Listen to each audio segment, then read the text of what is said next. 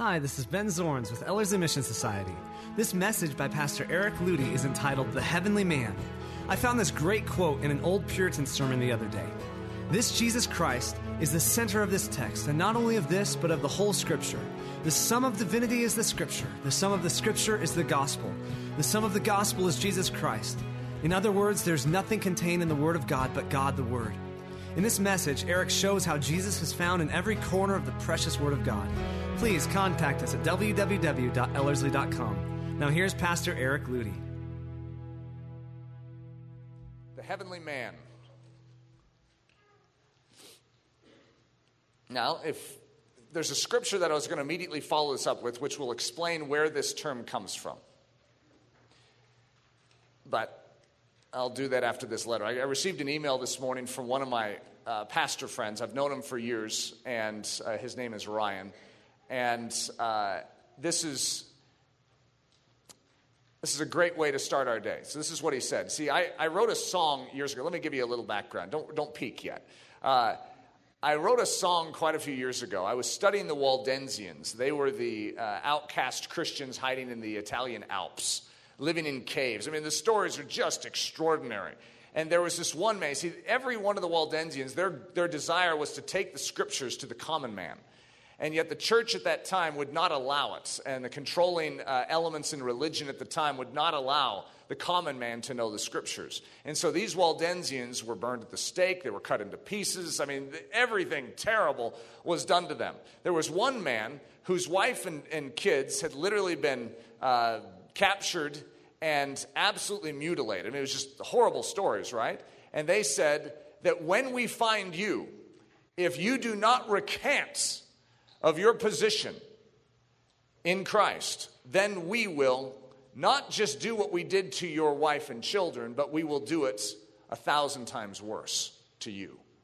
Okay, now what would a typical man do? He would tremble, he would be in terror, he would be thinking about his own protection and comforts. But this man named Joshua Gianavello, his statement was quite extraordinary.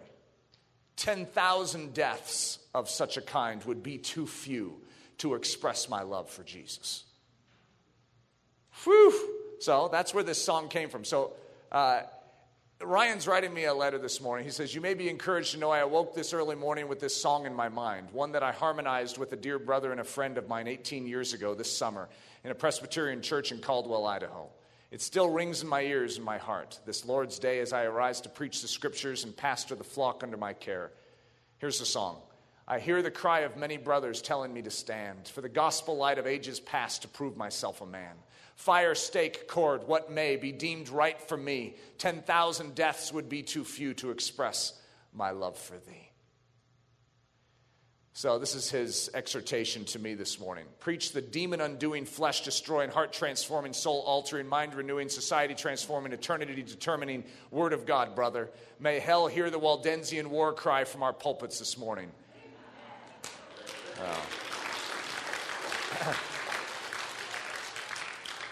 I call him Rye Bread. His name's Ryan, so uh, he signs it bread. All right. Remember the name of this message, The Heavenly Man? As is the heavenly man, so also are those who are heavenly. And as we have borne the image of the man of dust, Adam, we also shall bear the image of the heavenly man, Jesus. Jesus is the heavenly man. However, as you see, there's a little foreshadow into where we're going. Those that are born again, into a new life, a new manner, a new way. They're born again into Christ. They're new creatures. They now bear an image, not of the earthly, the dusty, the earthen Adam, but they bear the image of Jesus, the heavenly man. Okay, that's just a little foreshadow of where we're going, but I can't give too much away. The principle of Christophany. Last week we gave a message called Christophany. And I'm going to give the definition of Christophany here really quickly, but this message isn't on Christophany, however, it is. It's an extension of last week's message. So I know we have a lot of new people here that are like, what in the world? You're building a message on something I didn't hear last week? Well, I'm going to try and build in such a way where you won't lose track of what's taking place. The principle of Christophany, it's basically Jesus in the Word of God.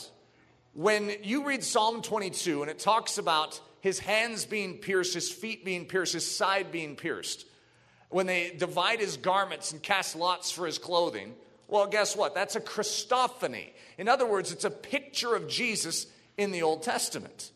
But what I was talking about last week is that actually the entirety of the Old Testament, and technically the entirety of the New Testament, is all about Jesus. It's all a Christophany. And then to build on that, we were saying in the Christian life is meant to be a living epistle. It's meant to be a living Christophany, a picture of Jesus. Okay, so that's a little taste of last week. Last week's message is extremely important. I think I said online that if we were to combine Ellerslie's statement of belief, its mission statement, and its purpose statement all into one sermon, it would be that one last week Christophany. It's all about Jesus. So, this is what Christophany would mean seeing Jesus in the Bible, seeing him here, seeing him there, seeing him everywhere. And not just in the symbols such as the Ark of Noah, the manna, the rock in the wilderness, the tabernacle, the high priest, the temple, the king of Israel, but in the themes, the circumstances, the characters, the stories, the literary styles. He is the histories of Israel reenacted in a singular human life, the law of God incarnate, the proverbs come to life, the prophecies fulfilled. He is the Word of God made flesh. He is the scriptures in a human. That's amazing. That's Jesus. Well, get this. And that's you, the one who is grafted into Jesus. You become an enunciation. That's why it's called living epistles. We become the enunciation of what's in the Bible. So people can read our lives and learn the gospel. They can see the King of Kings in and through our behavior, our attitudes, our actions. Introducing the man, David. Okay, now this is going to be an introduction into the concept of Christophany more specifically. When you're studying Scripture, I'm going to show you how you approach Scripture to be able to see Christ. But even more than Christ, okay? There has to be an application. It's not just seeing Christ, it's knowing how seeing Christ should affect you.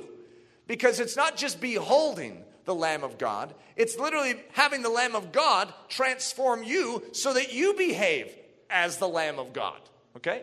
So, introducing the man David. David is going to be our template today. He's going to be our study and it's a very fascinating study because David, just in, in and of himself, is literally a Christophany. David sits upon a throne of Israel, and there will always be, of the line of David, of the seed of David, one who will sit upon that throne. But it's not just talking about David, it's talking about Jesus, who's the root and the offspring of David. He's the one that sponsored the whole kingdom of Israel, the whole Hebrew nation, and what did it arise to? David. And then who came out of David? Jesus. He started it and finished it. The author, the finisher, the beginning, the ending, the Alpha, the Omega, Jesus. But David is right smack in the middle, and he's an incredible picture of Jesus. But get this he's a man. He's not Jesus, he's not God, he's a man. Okay, so let's watch this, demonstrating the three points of, Christ, of a Christophany. First of all, there's the actual historic dimension. You see, the Bible is not merely an allegory where you read it and you're like, well, I'm sure it didn't really happen, but some wise person wrote it down and made up these great stories, these great sagas, these great dramas, and these men did heroic things. Oh, it's so neat to read, so inspiring, but it really didn't happen. No, it actually did happen. You know that David, a real man named David, a young boy, stood against a 12 and a half foot giant with five smooth stones from the brook of the valley of Elah. It happened, it's real history. However, when you begin to discuss David and Goliath in the valley of Elah, what you see is the layers upon layers of Jesus Christ. You see, 40 days passed, and Goliath boasted in the valley. And he said, Send your best and your strongest to fight me. If you defeat me, our entire nation of the Philistines will surrender to you. However, if I beat your strongest man, then you will become our servants. And Israel trembled in the valley of Elah. You know that Saul stood head and shoulders above all the rest of Israel? That's what it says. That means he was Israel's Goliath. Saul is a picture in the Bible of something known as the flesh and the flesh is unable to take down Goliath. So you need to realize in your own soul there is an application. And it is showing that after the 40 days is completed, it's always on the first day after the 40th. It's called the 41st. The 41st day, that's when the power of the Spirit comes. It's after 40 years are completed that Moses stands before the burning bush. It's after 40 years are completed that the Jordan rivers part and Israel walks across on dry land and celebrates a Passover. It's after 40 days in the wilderness that Jesus comes forth in the power of the Spirit to start his ministry. It's not an accident. It's after 40 days of cleansing, on the 41st day, that a woman who's had a male child brings that male child to the temple. That means Jesus was brought on the 41st day into the temple. It's the infilling of the Spirit, it's the power of God given. Eh, it's just sort of obvious.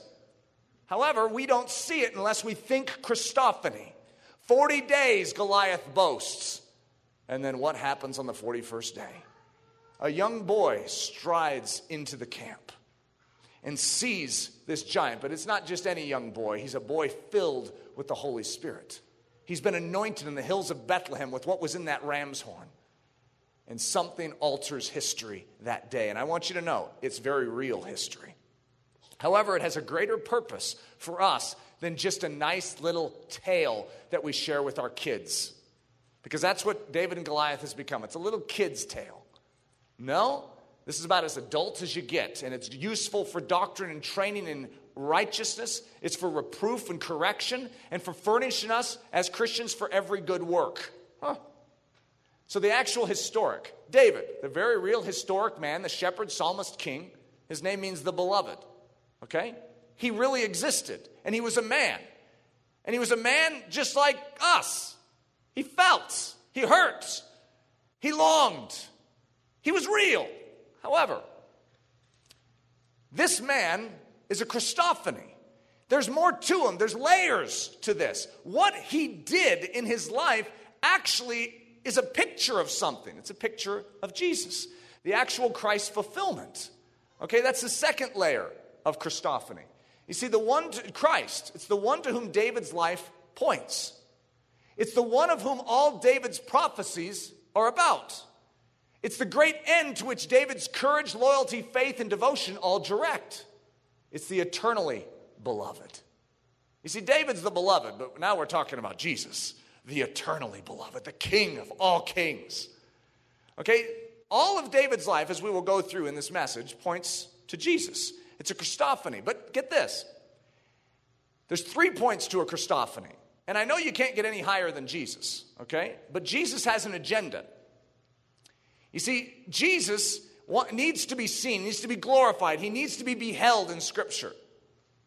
But there's a purpose for it in us as the saints of God. It's that the actual Christ, the actual Christ fulfillment will be in us. You see, Jesus didn't just die on the cross to make a statement of, like, look how great I am. He died on that cross to purchase something, and what he purchased was more than forgiveness.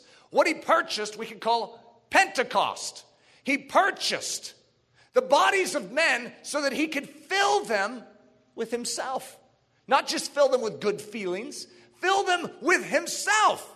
Christ in us. How is God's glory going to be made manifest in this earth? It says in Colossians, Christ in us, the hope of glory.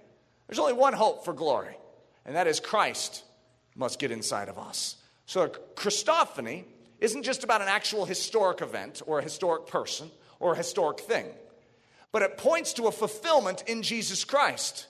And then we, as the body of Christ, take and understand that within us so that it's actually fleshed out once again on earth.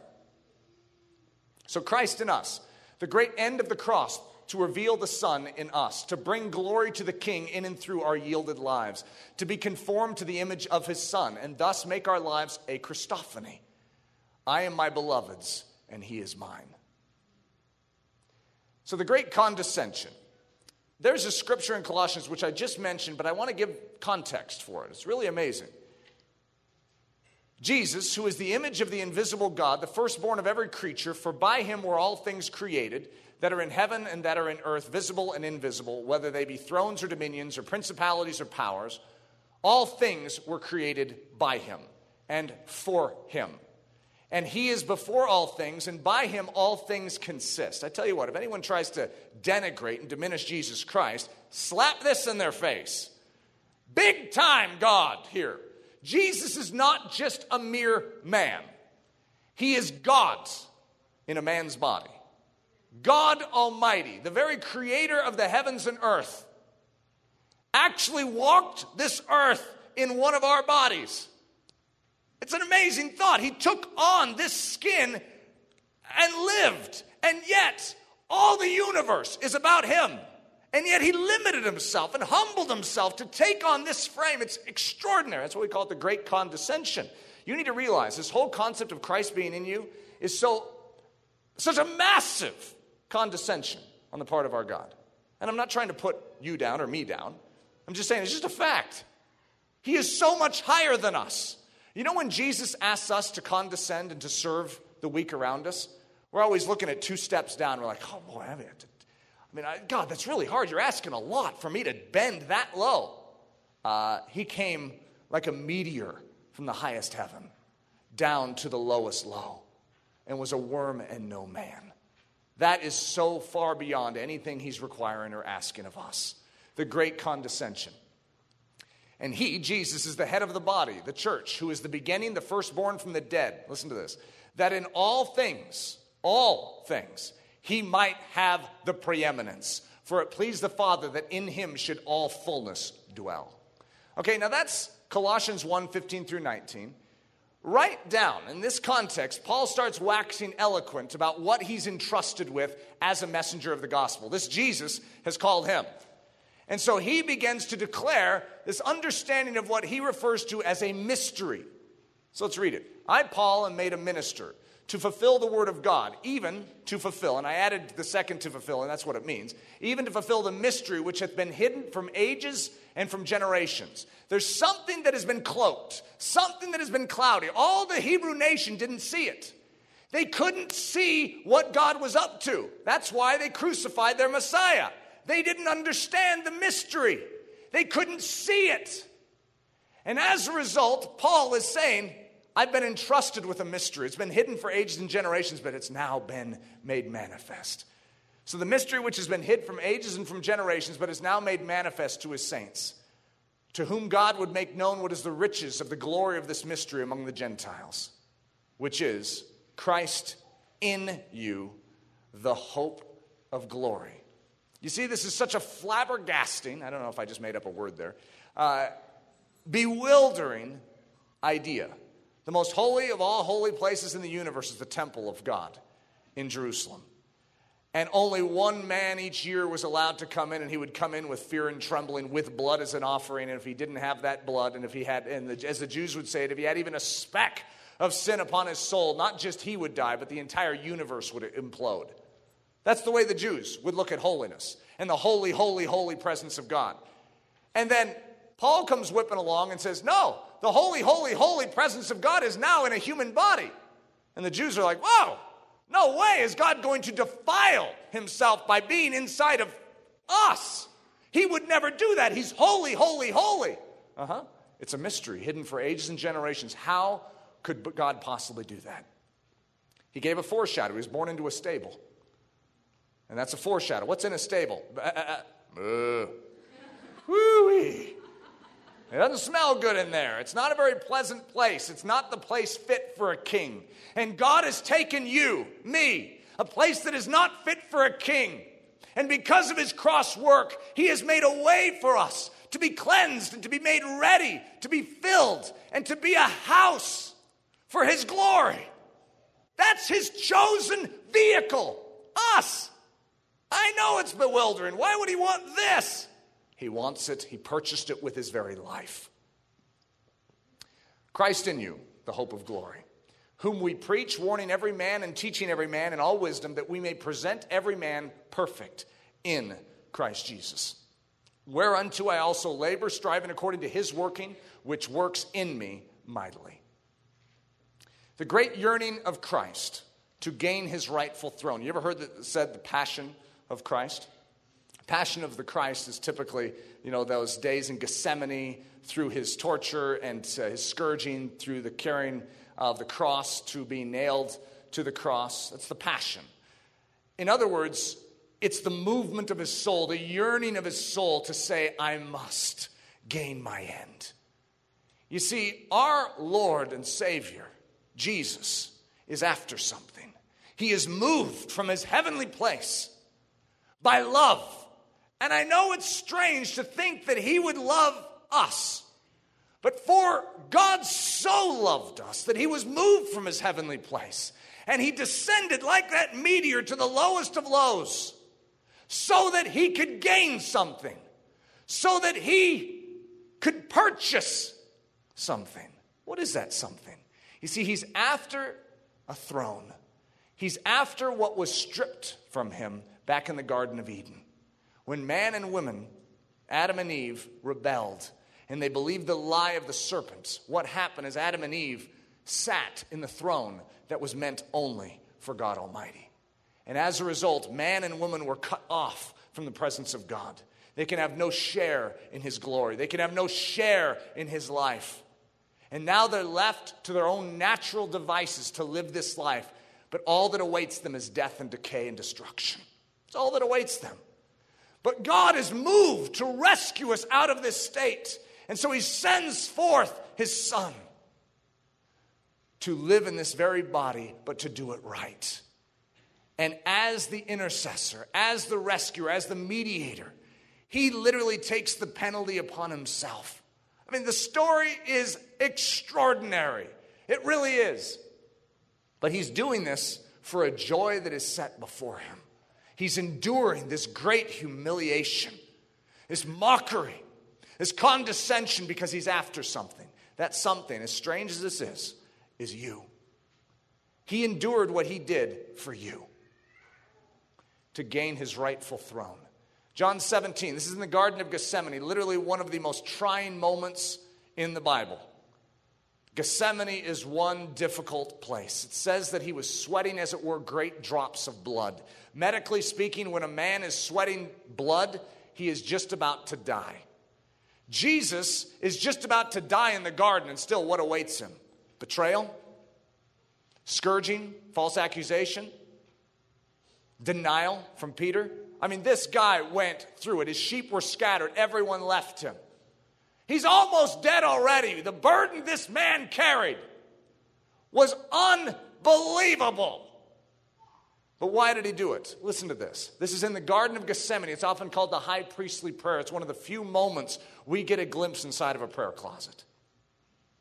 That they all may be one, as you, Father, are in me and I in you. That they also may be one in us, that the world may believe that you sent me. Listen to this. I made the reason I broke it down this way is because this is a hard thing for us to understand. I in them. It's not the typical grammar that we would use, but this is the concept. He's saying, I in them. This is what he's after. But he must go through this to gain it. He wants inside you. He must take over his domain.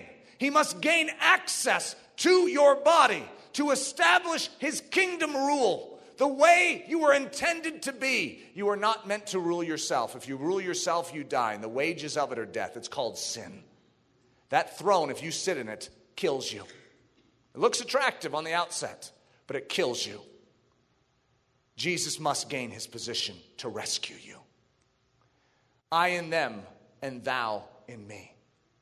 That they may be made perfect in one, that the world may know that thou hast sent me and hast loved them and thou hast loved me. And I have declared unto them thy name, and will declare it, that the love wherewith thou hast loved me may be in them, and I in them. You see, he has an agenda. He's out to accomplish something. And it's not just to forgive you of your sins, which is what he did. There's no doubt about it. I don't want to diminish that. However, he's after something greater. He purchased your bodies so that he can rescue you He's not just interested in polishing you up so that you're presentable in heaven someday, even though you're a wreck on the inside. On the outside, you're all pure, but on the inside, you're decadent. You're all about you and selfish. That's not what he's after. He's interested in rescuing you from yourself, cleaning you up, not just on the outside of the cup and dish, but on the inside. He wants you to resemble him. However, that's a process. It's called maturity, sanctification. It doesn't happen overnight. So, what he does is he clothes us with his righteousness so that he can bring us into his very presence. First, we must be in Christ. Then, Christ is able to be in us. We need his righteousness to bring us into the throne room of grace. You know what's in the throne room of grace? Everything we need for life and godliness. But you cannot get everything you need for life and godliness until you get into Christ. Kingdom. There's two words I want to introduce you to. The word is basileia. It means a ruling domain, a territory subject to the rule of a king. Now, when I remember growing up, I remember hearing the word kingdom. And to me, it was just like, I don't know if it's Cinderella's castle. I don't know whose castle it is that's uh, Sleeping Beauty's castle, you know, at uh, Disneyland or Disney World. And my picture was a cloud with that castle on it. And that's a kingdom. And so when it says seek first the kingdom of God, I'd always sort of imagine a cloud and be like, okay, I'm seeking it. I didn't know what that meant. The kingdom of God, a kingdom, king dumb. It's short for domain, okay? A king's domain. You are interested in the king's domain, and you make that your number one priority in what you seek. You know what Jesus is interested in? His domain. You know what his domain is? It's you. You're his domain. You know this body of yours? His. It belongs to him. As the church of Jesus Christ, this is his domain. We're his body. He's the head, and we're the domain. We're the rest of the body. He rules it. Okay? So, this is a very important word in Scripture. Glory, doxa. It means something that is seen in its truest state, its fullest, most correct, accurate portrayal of itself. The full weight of something without any diminishment or robbery of its value. The beauty, the magnificence, the grandeur, the splendor of an object, resulting in awe, praise, and honor. You see, let's imagine that you can see light through this curtain. You don't need to imagine, you can. You can see just a little bit of light through this curtain, okay? And, but that's not the glory of the light. You have a diminished glory.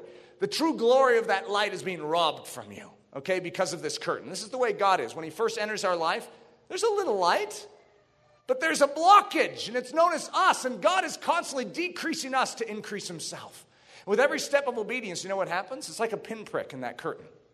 Yeah, it's small, it doesn't happen overnight, but guess what? More and more light begins to shine through.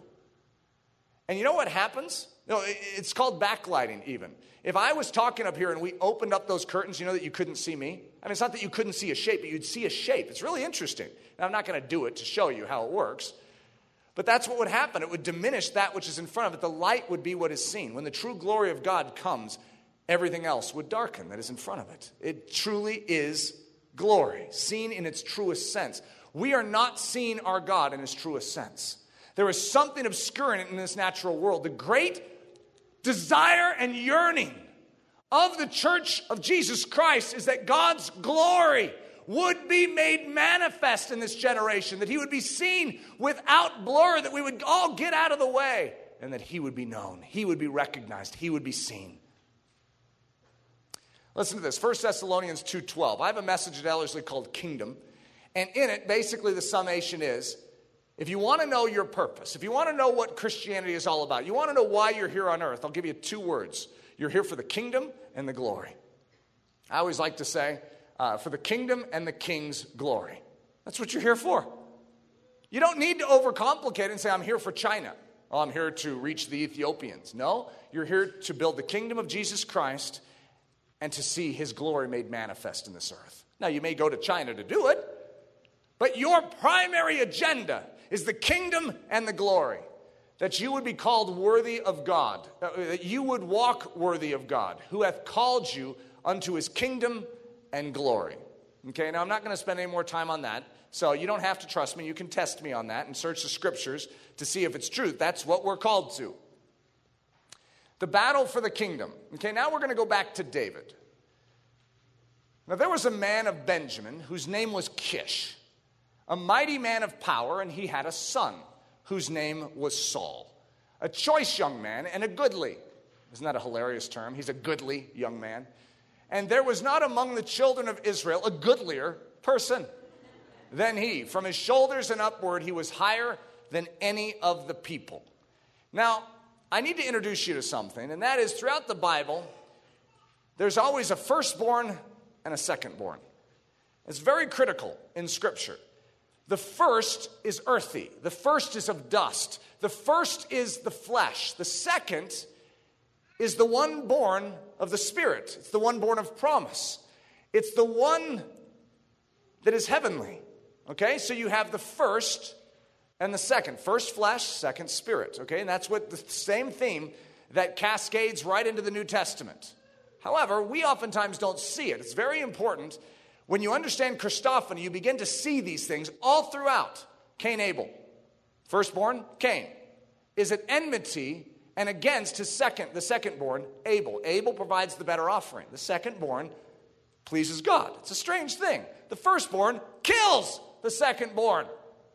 That's Christian history, by the way. The firstborn is literally at enmity, at odds, at war with the second. Okay? So, Cain Abel. Do you remember who was born between Ishmael and Isaac? Ishmael was born first, right? And guess what? At enmity, still in the Middle East. Firstborn is at enmity with the second, okay? But the second is the one born of promise.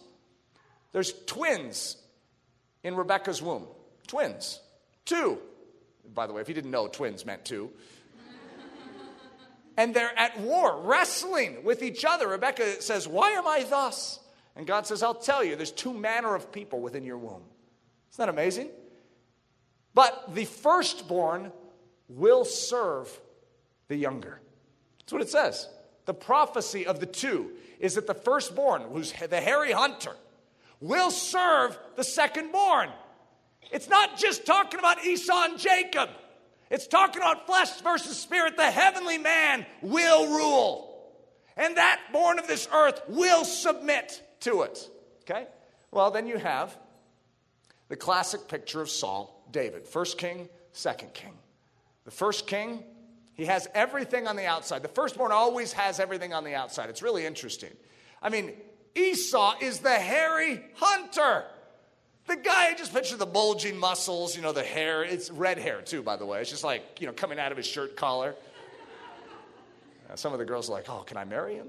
Uh, well, listen to the description of, of Jacob. He's a plain man dwelling in tents.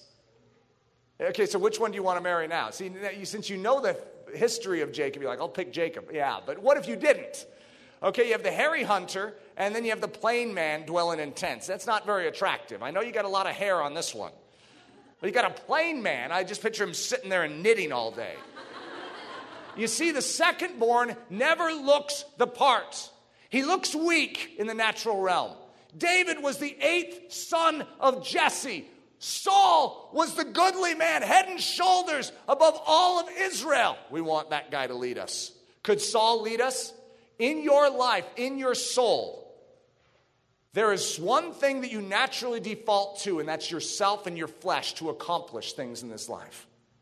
Yet there's something else God wants you to turn to, but it looks like a plain man dwelling in tents. Like, why would I do that? Submit to Jesus, yield up your life, humble yourself to his agenda. I don't want to do that.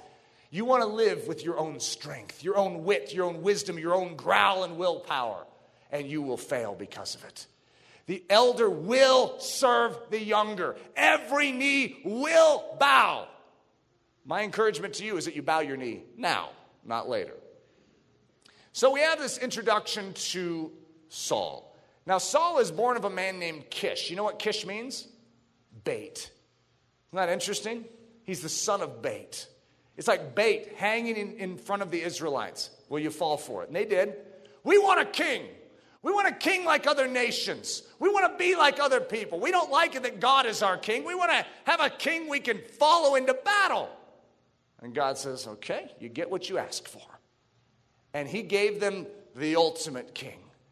And basically, the picture of saying, you can pick the strongest and the best, but he will fail you in the time of testing. And I'll give 40 days to prove it. 40 days, and guess who would not stand against the Goliath?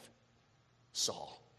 He's the goodly man, but he was impotent to truly save the nation of Israel. There is only one who can save. Only one, and that's the second. Adam, Jesus. Saul, David. Old covenant, new covenant. It's the second that we find the salvation. And Samuel said, What meaneth then this bleating of the sheep in mine ears and the lowing of the oxen, which I hear? Let me give you some context. Saul has been asked to do one very specific thing destroy the Amalekites. You guys know who the Amalekites are? Take Esau. You know who Esau's grandson was? Amalek. The descendants of Esau, the firstborn, are the Amalekites. They're known as the first nation. Isn't that amazing? And guess who's hanging out in Israel? The flesh. The firstborns in Israel. So Saul, he, God comes to Saul and says, Okay, take care of the Amalekites, remove them out of the land. What does God come to you and say in the very beginning of your Christian life? First things first, let's see that heart circumcised. You know what circumcision means? Cutting off the flesh. That's what it means. Cutting off the flesh. You can't do it with human hands, though. You need God's work of the cross to remove and cancel out the power of the firstborn over your life. You need it. And so God starts by saying, remove the flesh. So Saul got the commission remove the flesh, the old man, the power of sin, remove it from Israel. So what does Saul do? Well, he kills the uglier dimensions of the Amalekites, but he keeps the best of their sheep, the best of the oxen, and their king alive. Very smart thing. You know, Saul knows what he's doing. You see, it was a strategy. If there's any Amalekites that are out of town, they're not going to be very happy when they come back and find that their women and children have been killed, their oxen and cattle have been devastated, and their lands have been taken.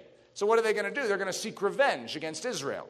So, what does Saul do? He keeps their king alive, holds a knife to their throat, and says, You think of doing anything, and I'll harm your king. It's just a good strategy. However, it was disobedience to God. And this is what many of us do. We keep the best aspects of our flesh alive. And why? What does Saul say to this? When, when, when Samuel says this, he goes, Well, oh no, I was keeping them so I could sacrifice them unto God. That's what we say too. No, no, I'm keeping this aspect of my life because then I can sacrifice it unto God and he'll be really pleased. You know what Samuel says?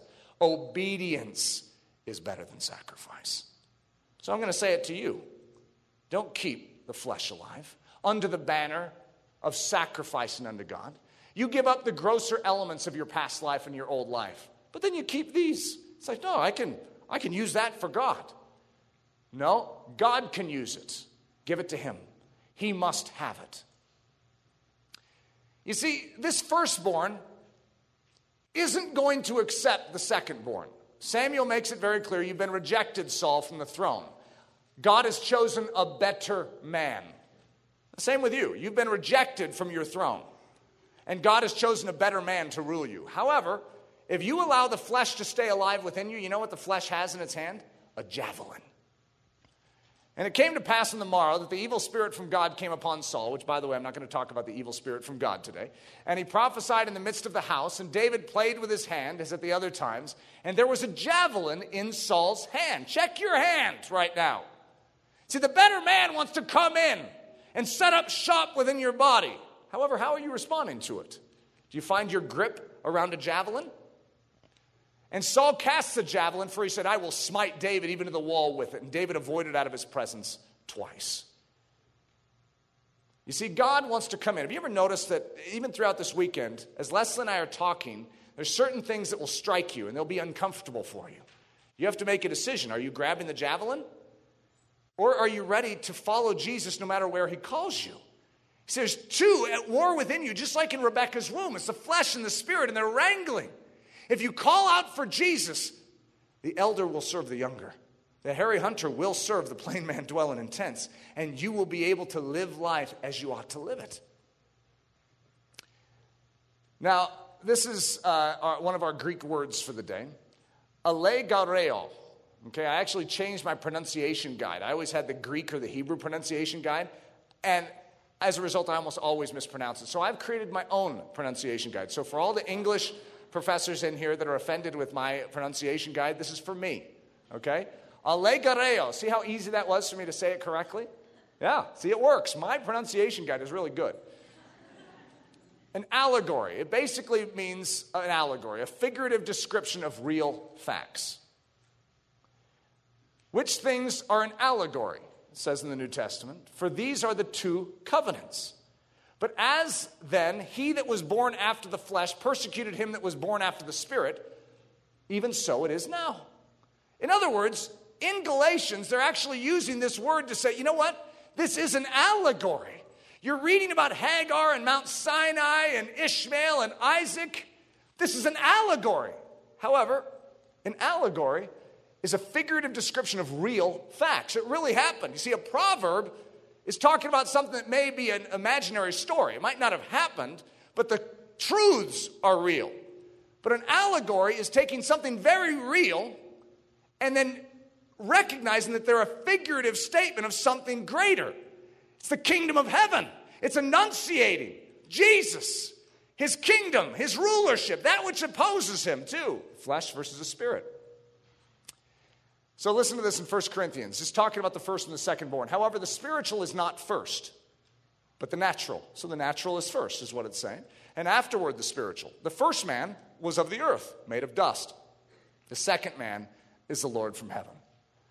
As was the man of dust, so also are those who are made of dust. And as is the heavenly man, so also are those who are heavenly. And as we have borne the image of the man of dust, so we also shall bear the image of the heavenly man. Okay? That's just saying everything that I've just said. So, the actual historic, let's start there. So, this is a Christophany we're going to walk through just for practice. Cain and Abel, Ishmael and Isaac, Esau and Jacob, Saul and David, Mount Sinai and Mount Zion, Old Covenant and New Covenant. You know what we could also add in there? You know what the king's name was uh, that uh, Saul kept alive? His name was Agag. He was king of the Amalekites. There is a people that extended out of that, the Amalekite. It was an Amalekite derivative called the Agagites. Do you guys know of an Agagite in Scripture? His name was Haman, the Agagite. And what did he seek to do? To destroy the nation of Israel. That's the book of Esther. So you could have Haman, Mordecai. Okay? It's an amazing thing to see that those that are of the firstborn seek to destroy. If you allow the flesh to live in your life, it seeks to destroy all that is of the kingdom of heaven within you. It has a javelin in its hand and it wants to destroy the better man. It does not want to yield its throne. Saul is saying to himself, My throne. And what has God said? That is not your throne. Yield it up to the rightful king. However, you'll notice God didn't force Saul off that throne. It's the same way it is with you. He's beckoning you to obey. Saul, off the throne. No. I refuse to relent my position. And how many of us live our Christian life that way? It's not Christianity, by the way. Christianity is the relinquishment of your life unto its rightful master and Lord. Number two, the actual Christ fulfillment. So we talked about the first and the second born, first and second born, first and second born. Those are actual characters in history. It really happened. And the Lord said unto her, Two nations are in thy womb, and two manner of people shall be separated from thy bowels. And the one people shall be stronger than the other people, and the elder shall serve the younger. This is the Christ fulfillment. The heavenly man has come, and he has literally put all things under his feet. It's happened. It's a done deal. It is finished. He did it. Yay, Jesus. It's accomplished. But it's accomplished in heaven. The reality of Christ's position is real. But the saints of God are the extension of that, which is why a Christophany must move forward. For what the law could not do in that it was weak through the flesh, God did by sending his own Son in the likeness of sinful flesh. On account of sin, he condemns sin in the flesh. So he must fulfill this great labor of cross work in us. And that's the great end. It's not just that it's finished in heaven, it's that it becomes finished in us and ultimately that it's finished in the natural realm, and his feet stand upon the Mount of Olives, and it's divided asunder. And he takes his rightful position. Okay, it must be fulfilled in us. Knowing this, that our old man is crucified with him. Our old behavior, our first man, is crucified with him. That the body of sin might be destroyed. Listen to this that henceforth we should not serve sin Let not sin therefore reign in your mortal body, that you should obey it in the lusts thereof. That's, that's the fulfillment in us. The realities that the firstborn will be subservient to the secondborn. Prove it. It's been accomplished on the cross, but we, as the body of Christ, then must become the Christophany and the picture of this great work. The ram's horn. So, back to the time of David. Saul is rejected as king, which, by the way, wasn't going over very well with Saul, okay? Samuel is trembling a little over what's taking place, and he's grieving over Saul, and, and God's like, Why do you still mourn over Saul? Get up. I have a better man for you to anoint, okay? And the Lord said unto Samuel, How long wilt thou mourn for Saul, seeing I've rejected him from, the, from reigning over Israel? Fill thine horn with oil and go. I will send thee to Jesse the Bethlehemite, for I have provided me a king among his sons. And Samuel said, How can I go? If Saul hear it, he will kill me. See, he knew Saul. He knew Saul would literally kill him, even a prophet of God, because he was going to anoint another king. You know how? I mean, this is a renegade anointing. Who does this? There's a, this is a small country, too, known as Israel.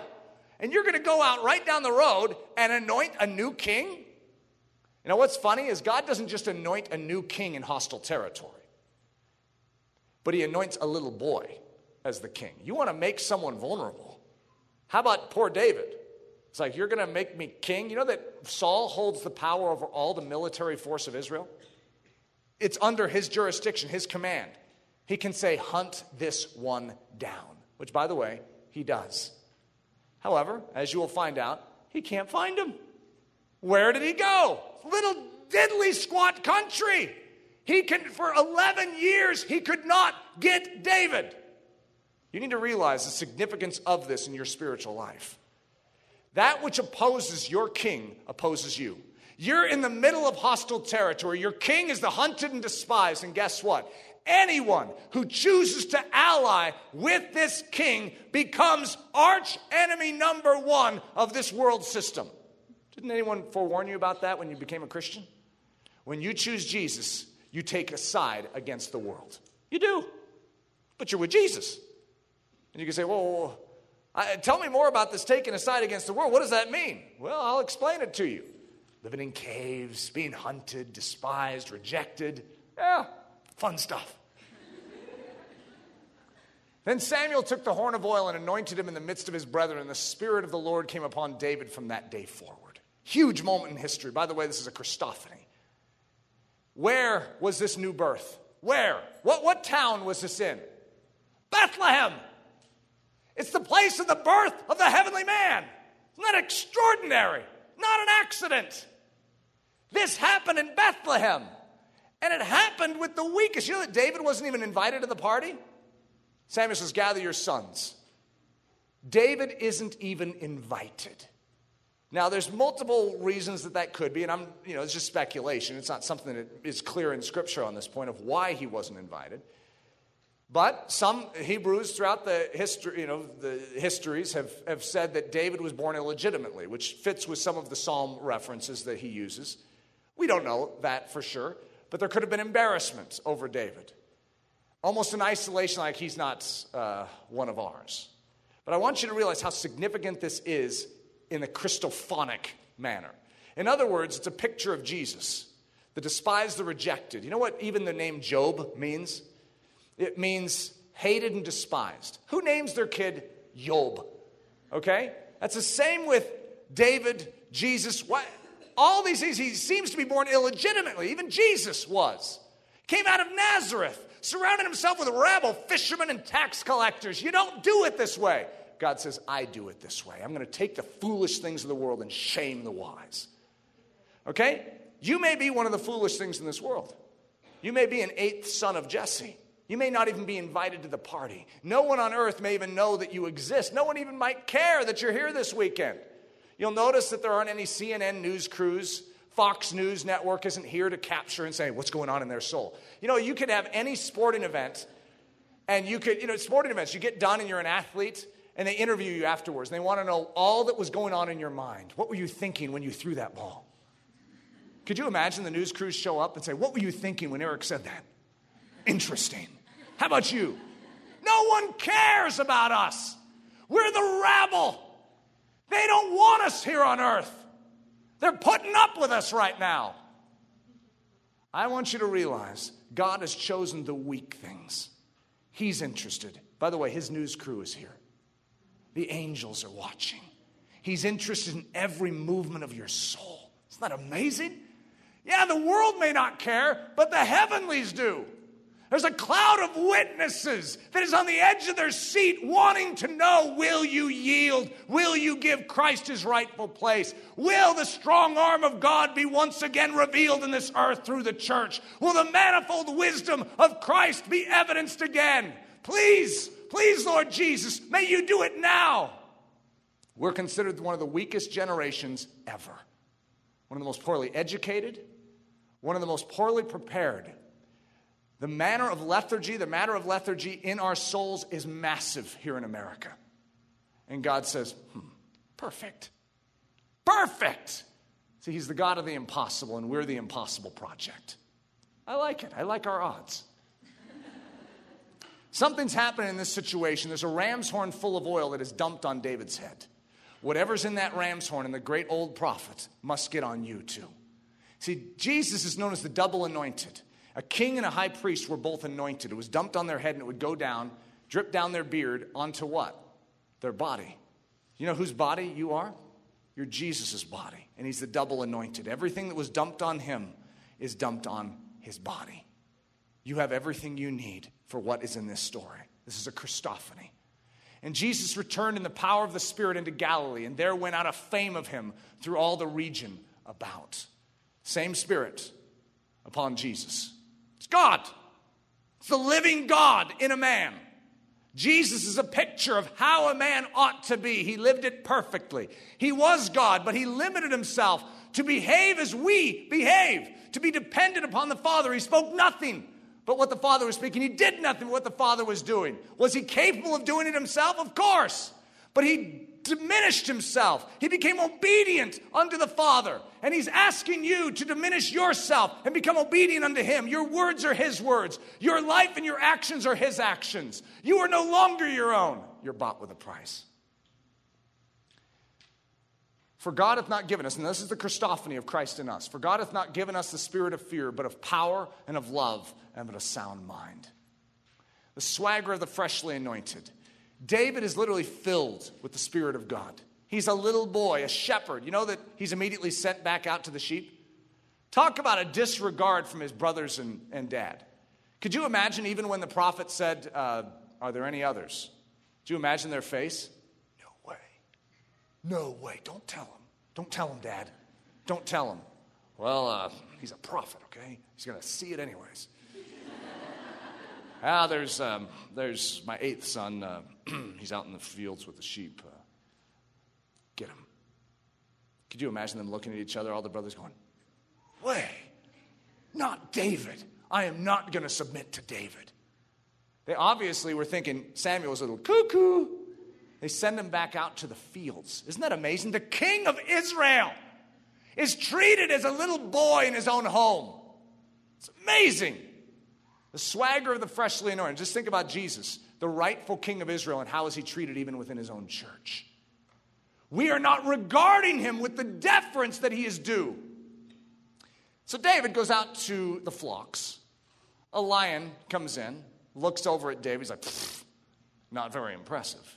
Grabs one of David's sheep. Now, David is the king of Israel, but he hasn't been entrusted yet in the natural realm with the entire kingdom. So his kingdom is these little sheep. That's his kingdom. And so, what's he going to do? He's going to rule it with the swagger of the freshly anointed. He has been given everything he needs to fulfill his task. He's the king. I don't know who this lion is, but he messed with the wrong guy. David goes running after him, grabs him by the mane, breaks his jaw, and removes the prey from his teeth. And says, Thank you. that belongs to me.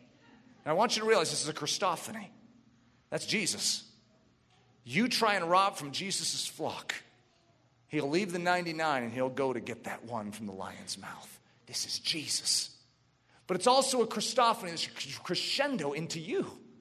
This is the heart of the shepherd. And when we see someone being torn down by that lion, what do we do? We rise up with the same fervor and love of Jesus Christ and we go after it to rescue it. This is Christ in us, the hope of glory. So the swagger of the freshly anointed. This day will the Lord deliver thee into mine hand. This is, uh, this is David talking to Goliath. Okay, so David has literally taken down a lion and a bear. Now, I have no idea why Saul let him stand before Goliath. He shows up on that 41st day, and now he's standing. I want you to measure his soul. I want you to measure yourself against it. Look at the confidence in this young boy. What does he have that we're missing in this generation? This day will the Lord deliver thee into mine hand, and I will smite thee and take thine head from thee. And I will give the carcasses of the host of the Philistines this day unto the fowls of the air and to the wild beasts of the earth, that all the earth may know that there is a God in Israel. And all this assembly shall know that the Lord saves not with sword and spear, for the battle is the Lord's, and he will give you into our hands. There's a little boy, but what was he proven on? He was proven on a lion and a bear. And the same God that delivered the lion and the bear into his paw. You have to realize what David was thinking when he strolled into the camp of Israel. See, we don't oftentimes think this way. But who is David? He's the king. He's not recognized as the king, but he's the king. And he shows up with his kingdom. And guess what? There is a man beast, a 12 and a half foot giant out there that's blaspheming the armies of the living God. Who is? Who is this beast that he would blaspheme the armies of the living God? Do you see the growl in his soul? Do you understand that this is a picture, a Christophany of Jesus? The kingdom and the glory, the great motivation of the saints. When we see anything, any Goliath standing, diminishing the ranks of the church of Jesus Christ, the body of Christ, we cannot sit by idly and do nothing. This is our watch. We may not be recognized by this earth, but we are being built to rule and reign with Him. All we've been entrusted with is a few sheep, but may our trust be kept well. For some of you, your entire trust right now, your sheep are you, it's your soul. And when there's a Goliath in your soul that is mocking the powers of God to save you, you must defy it. I don't care what it is lust, pride, fear. If it's mocking you, saying, Oh, God could never overcome me, I've been around too long. I want you to grit your teeth with the swagger of the freshly anointed, and I want you to stand before it today in the authority of Jesus Christ. Because this is a picture of Jesus standing against your Goliath. And your Goliath has been decapitated. That means his authority has been cut off. It has no power over you. You stand in this very scene and you take the authority of the one who comes in the power of the Spirit and you declare to that man beast that he is done for. He is defeated at the cross. I love this line. And it came to pass when the Philistine arose, that means Goliath was sitting, okay? And came and drew nigh to meet David, that David hasted and ran toward the army to meet the Philistine. Now, this is a giant, okay? He's the impassible creature. No one could ever defeat this giant. Israel, the entire army of Israel, has trembled before the visage of him for 40 days. Now, David, it says, when Goliath came out, rose to meet him, most of us might tremble. So, like, oh, dear God, what did I get myself into? What does David do? It says he hasted. You know what the word hasted means? Oh, this is good stuff. To move with liquid ferocity as a lion towards his prey. David sprints. Uh, David, you're headed towards a giant. He's sprinting, grabbing a rock from his holster, sticking it in his sling. In a matter of seconds, the giant is down. A matter of seconds, David sprinted. What are you doing in your soul? This is Jesus. Jesus did not cower, though his enemy was a lot bigger than this.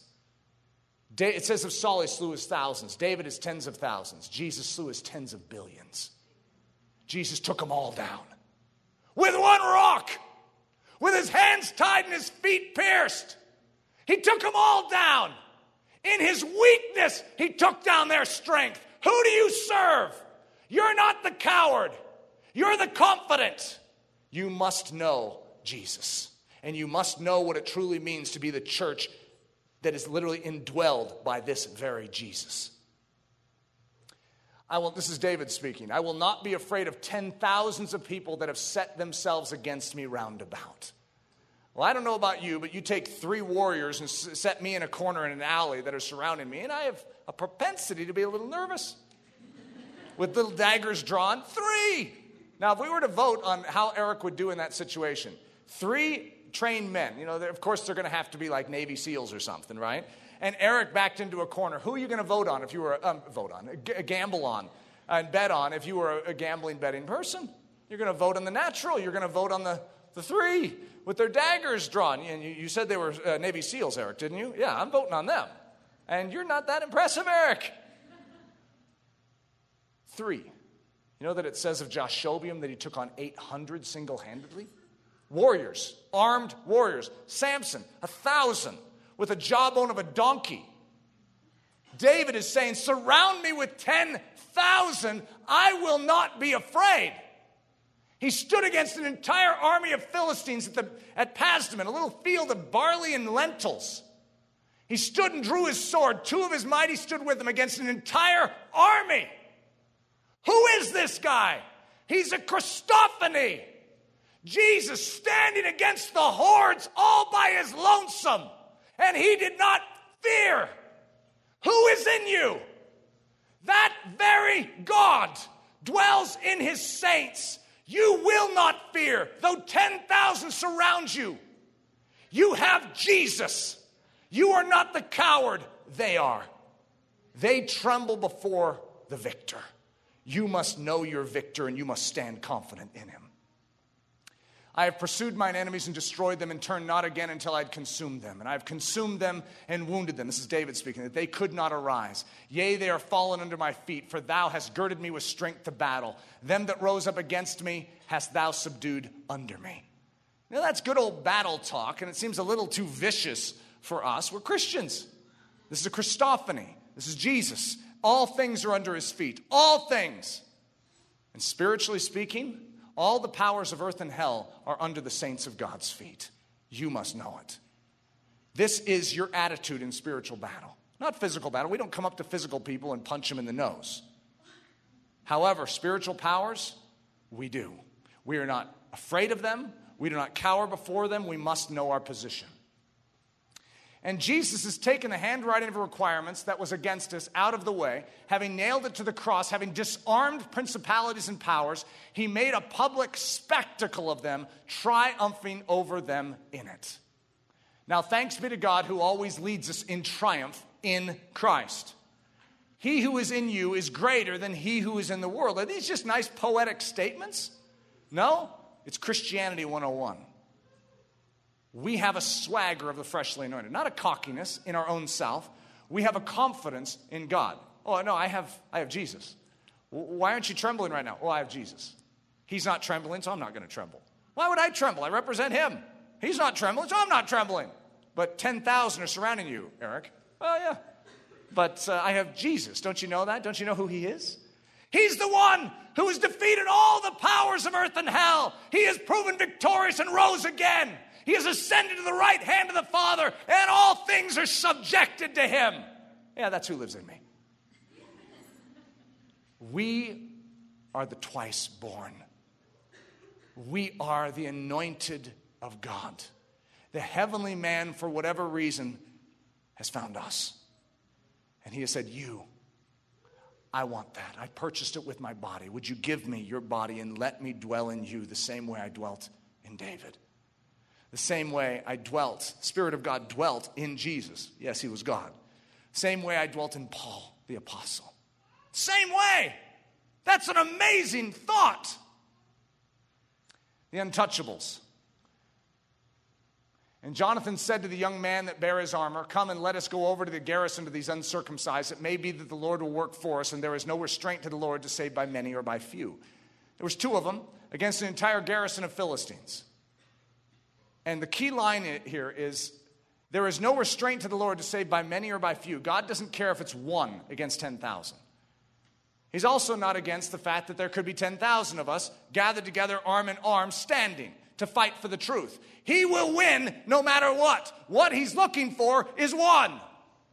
He's looking for one who will believe. He doesn't mind saving by one, but where is the one? That's the key question. Is the one willing to rise up in this generation and show up at the battle while all the other Israelites are trembling and say, Who is this uncircumcised Philistine that he would blaspheme the armies of the living God? A thousand shall fall at thy right side and ten thousand at thy right hand, but it shall not come nigh thee.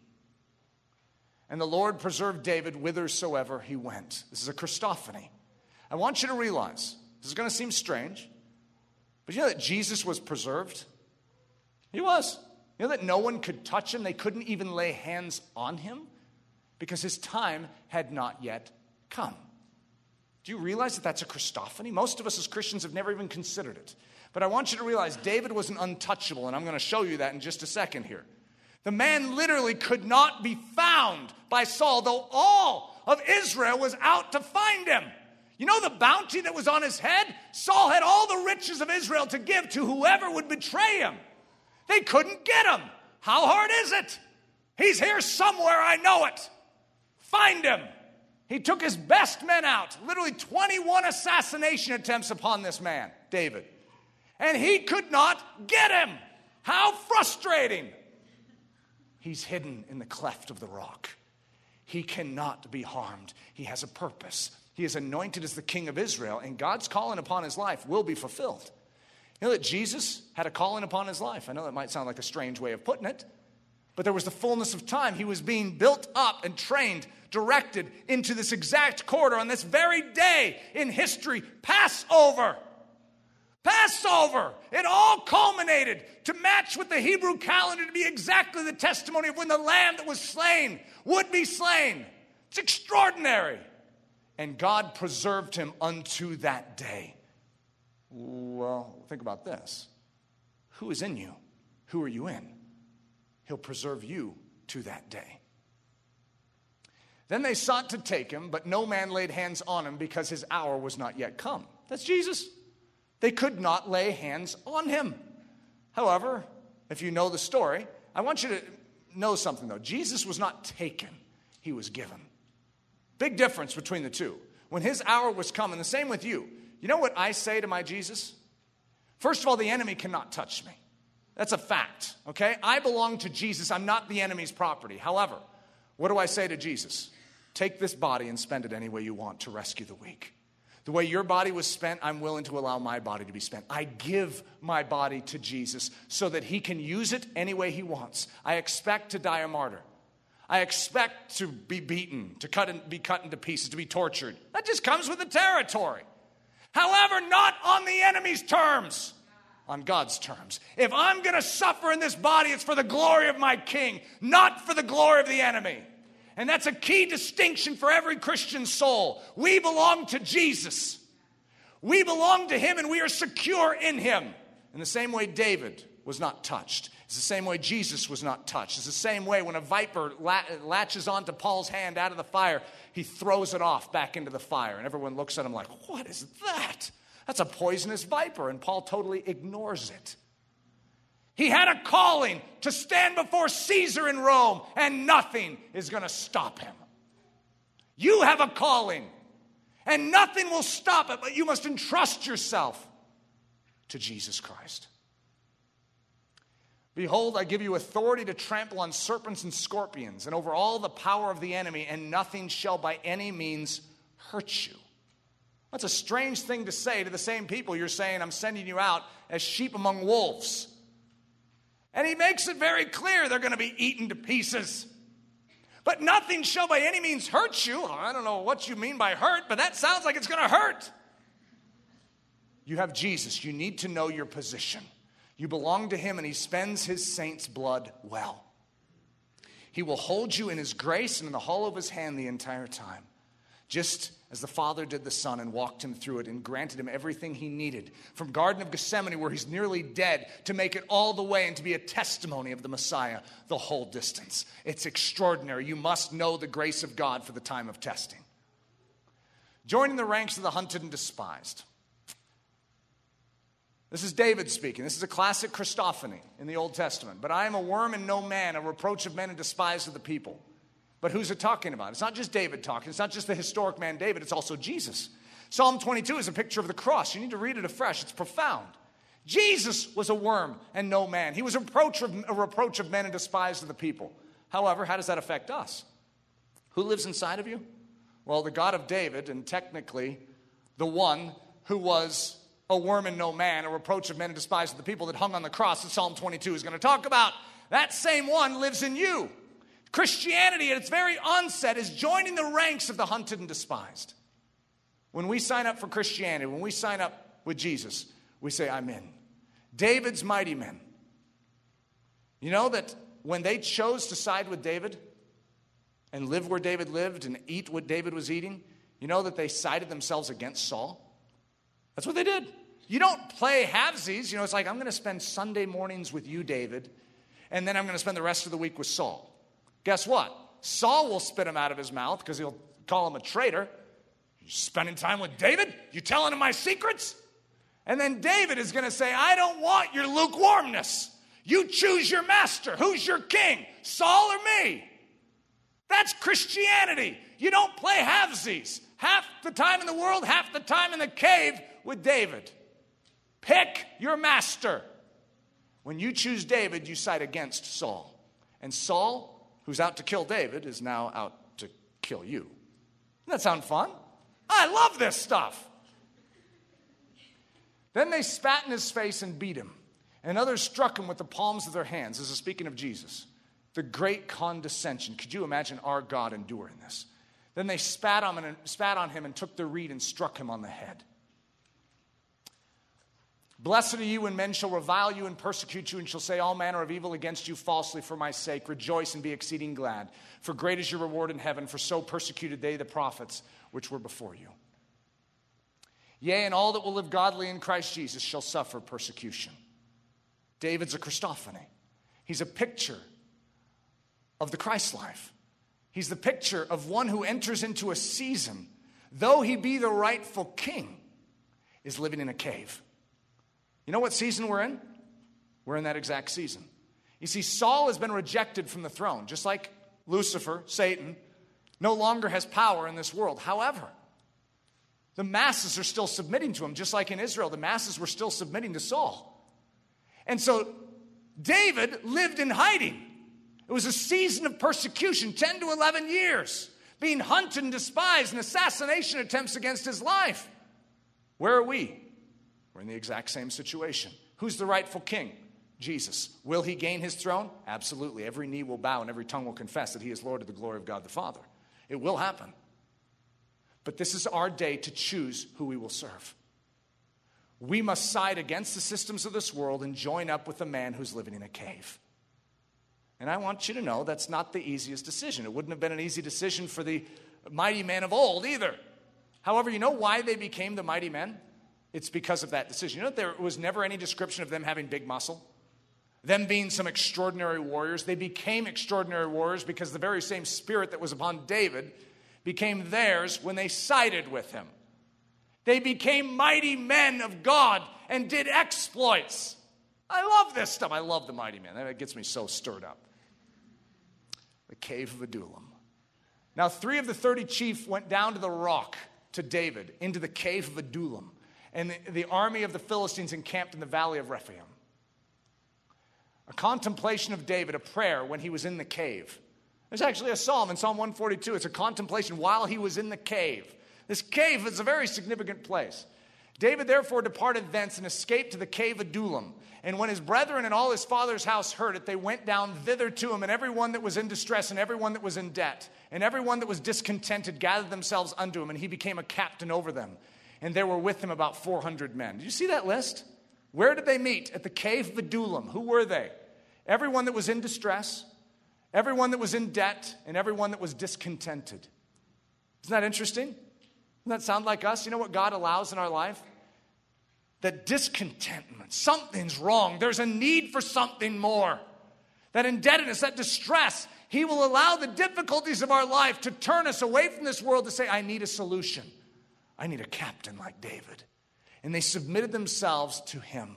And At the same time, they were turning them, their, their backs on the systems of this world. They were turning their backs on Saul's leadership over them. He became a captain over them. Adullam. Isn't that good? I gave you that little pronunciation guide there. Adullam. It means, this is what it means it's a hiding place, it's the justice of the people, it is the rock. Okay, remember, this is a Christophany. Where did David go? He's a real human, okay? Where did he go? Get this. He went to the rock. He went to the rock. That's where he went. It's what it actually said in one of the scriptures I just read to you. David went down to the rock. The cave of Adullam. He's a person. It's Jesus. Where did David hide? Yes, I know he hid in a cave. But where did David hide? What hid him? It was it the walls of a cave? No, it was the wall of God. He was hidden in God. That's why he couldn't be found. It's not just the mystery of granite, it's the mystery of Jesus. The cave of Adullam is a person. For you are dead and your life is hid with Christ in God. You see, when you die to this world, what happens? You're hid in the cave. You're hid in the cave of Adullam. The justice for the people. It's the righteousness of God. It's the justification. It's our hiding place. It's our rock. It's our strong tower. Adullam, the hiding place. So I'm going to go through each one of the definitions. The hiding place, it's the place of intimacy and trust. Listen to this. You are my hiding place. It's a person, it's a statement to God saying, God, you as a person are my hiding place. You shall preserve me from trouble. You shall surround me with songs of deliverance, Selah. You are my hiding place and my shield. I hope in your word. A man will be as a hiding place. A man. Who is this man? It's a Christophany. It's Jesus. A man will be as a hiding place from the wind and a cover from the tempest, as rivers of water in a dry place, as the shadow of a great rock in a weary land. Who is that man? His name is Jesus. And that same rock, that same cave, that same shield, that same man who is a hiding place is your man who will hide you. Adullam, the justice of the people, the place of satisfied justice. I will greatly rejoice in the Lord, for my soul shall be joyful in my God, for he has clothed me with the garments of salvation. He has clothed me with the cave of Adullam. He has covered me with the robe of righteousness, as a bridegroom decks himself with ornaments, and as a bride adorns herself with her jewels. But put you on the Lord Jesus Christ. Put him on, and make not provision for the flesh to fulfill the lust thereof. Adullam, the rock, the place of refuge and preservation. Now, three of the 30 chief men went down to the rock to David, into the cave of Adullam. He is the rock. His work is perfect, for all his ways are justice, a God of truth and without injustice, righteous and upright is he. He is the rock. It's a person.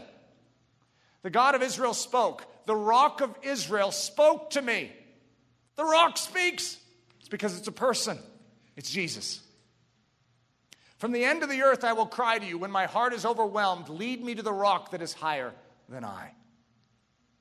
So it shall be while my glory passes by that I will put you in the cleft of the rock and will cover you with my hand while I pass by. How did Moses survive the glory of God passing by? He was hidden in the cleft of the rock. Isn't that amazing? How are you going to survive the presence of God? You'll be hidden in the rock. That's your only avenue to behold the glory, to enter into his presence. He will secure you.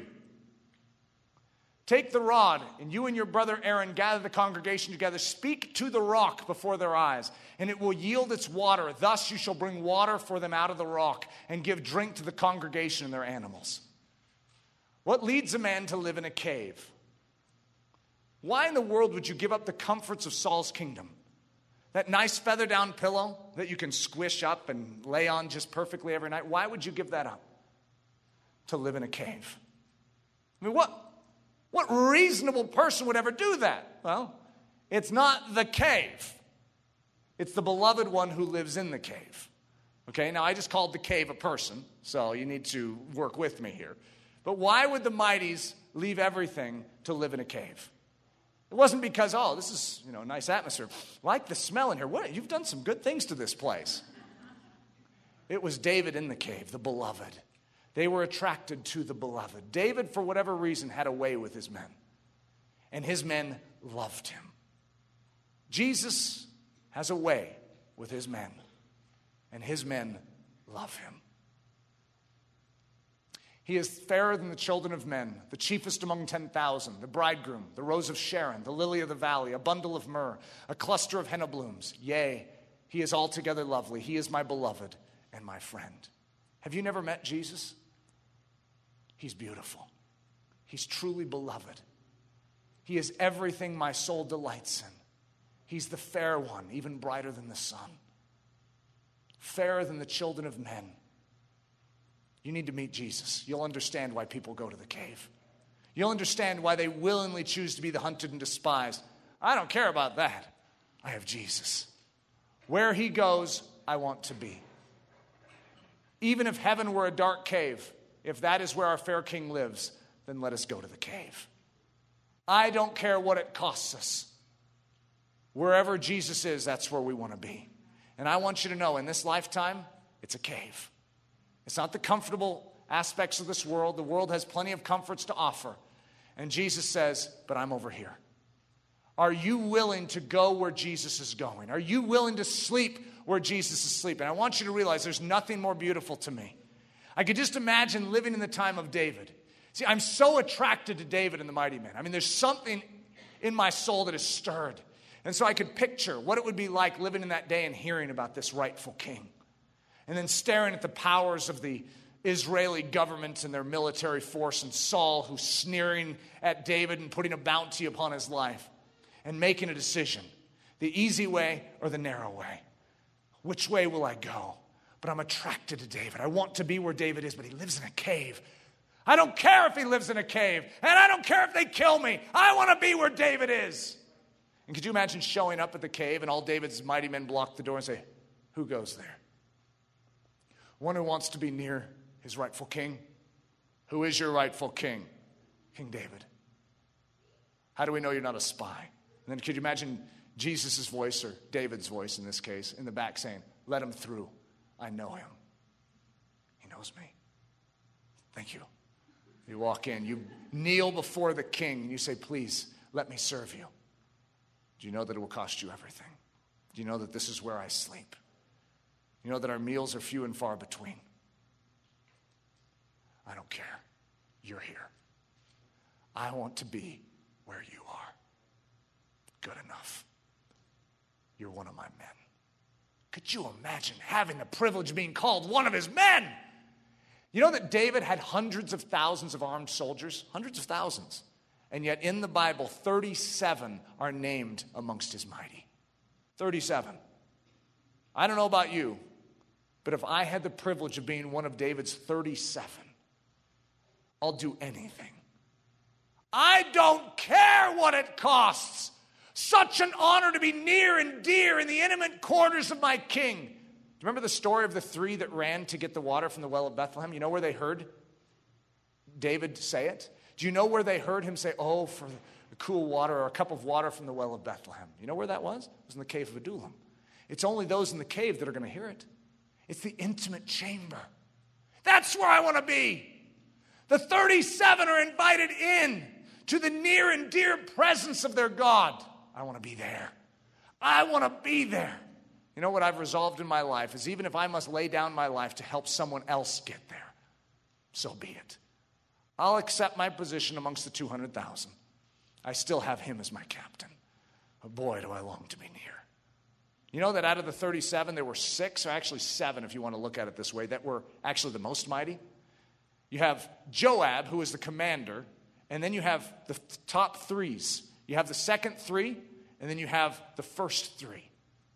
Oh, talk about attractive to my soul. I want to be that close. I want to be that trustworthy. I want to be the man that my captain looks to and says, You, you've been here with me in the cave. Please, you do it. Absolutely. It'll cost you your life. I don't care.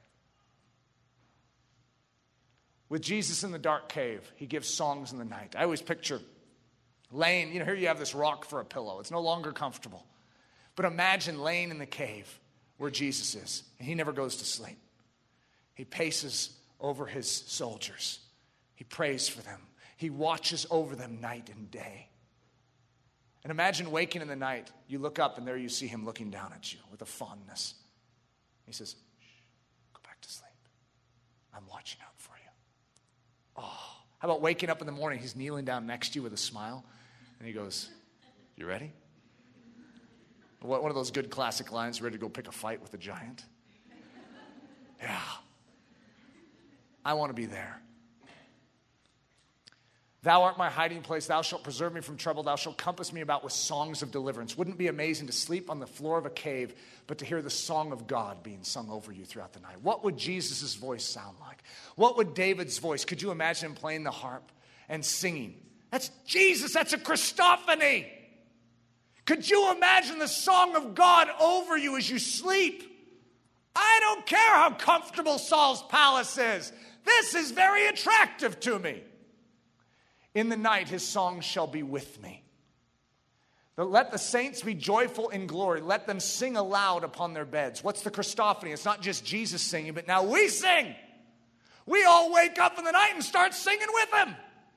That's the Christophany, Christ, the singer, the psalmist within us, singing in the night when everyone else is in pain and difficulty and despair and depression. What does the saint of God do? in the dark chamber of a cave, they awaken and they sing.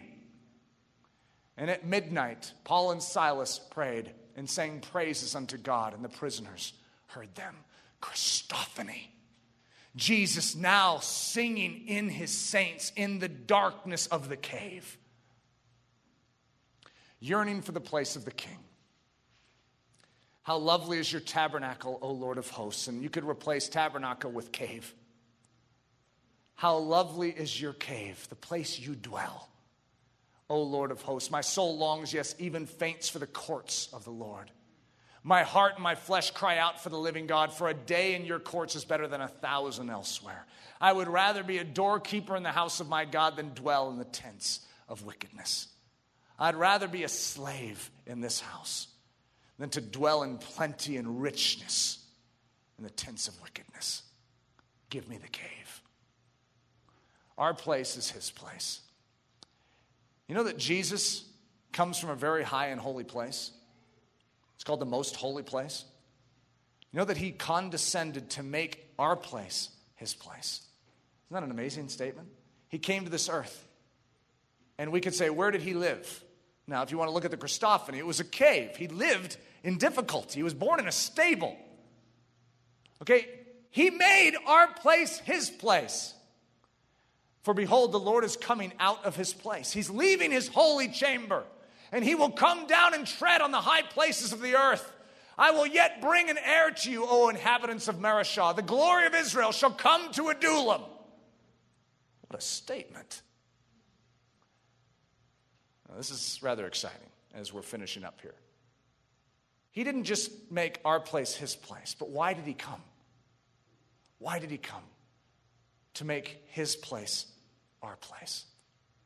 He condescended to live in and amongst the junk, the depravity, and the stink of this earth so that he could lift us out of it and make his place our place. Even when we were dead in sins, God hath quickened us together with Christ. By grace you are saved, and hath raised us up together and made us sit together in heavenly places in Christ Jesus his place, the high and holy chamber. He came from it to dwell in our place. And he invited us into that chamber known as himself to find that vehicle, that avenue, that way to the Father, to be in his place. Therefore, if you have been raised up with Christ, keep seeking the things above where Christ is, seated at the right hand of God. Set your mind on the things above, not on the things that are on earth, for you have died and your life is hidden with Christ in God. Where is Jesus now? He's at the right hand of the Father. And where are you if you're in Christ? You're at the right hand of the Father. You may be in a cave down here on this earth. You may be in a prison cell here on this earth, but where is your true dwelling? You're with Jesus, and those songs can be sung over you in the night. Is there any downside to this? To live as Christ, to die as gain. I have Jesus. I am where He is. He has made His place my place. You know what happens after He makes His place our place? He brings us into His intimate chamber and He says, Now, once again, I'd like to make your place my place. And He once again sends forth His Spirit, but this time into our bodies. And He dwells within us here on this earth. He makes our place His place, then He makes His place our place, and then He makes our place His place. And in the end, His place becomes our place. You can think that through later. Final verse. This is your precious Jesus, your fair, beloved bridegroom, singing to you. This could be the lyrics of his song. O my dove, in the clefts of the rock, in the secret places of the cliff, let me see your face. Let me hear your voice, for your voice is sweet and your face is lovely. I know we don't deserve that, but He has made us beautiful in the rock. He has brought us into Himself, the refuge, and He has cleaned us. He has clothed us with His very garments. And we are now presentable before a king, where our king in reality finds us beautiful. Now, I know that's strange for us guys in here. We're like, I don't know that I'm actually interested in being beautiful. But I want to be found pleasing to my king. More than anything, I desire him to smile over my life. More than anything, I want to arrive in heaven's gates and hear that statement, Well done. Well done, my good and faithful servant. That's what we desire. Here he is. When you're in the cleft of the rock, when you're hidden in that cave with him, when you find yourself in Christ, you become pleasing, lovely to your king. He's not just putting up with you, he delights in you, his bride. Let's go to the cave. Let's go where Jesus is. The Old Testament and these great pictures are merely pictures that show us Jesus and then it shows us Jesus in us.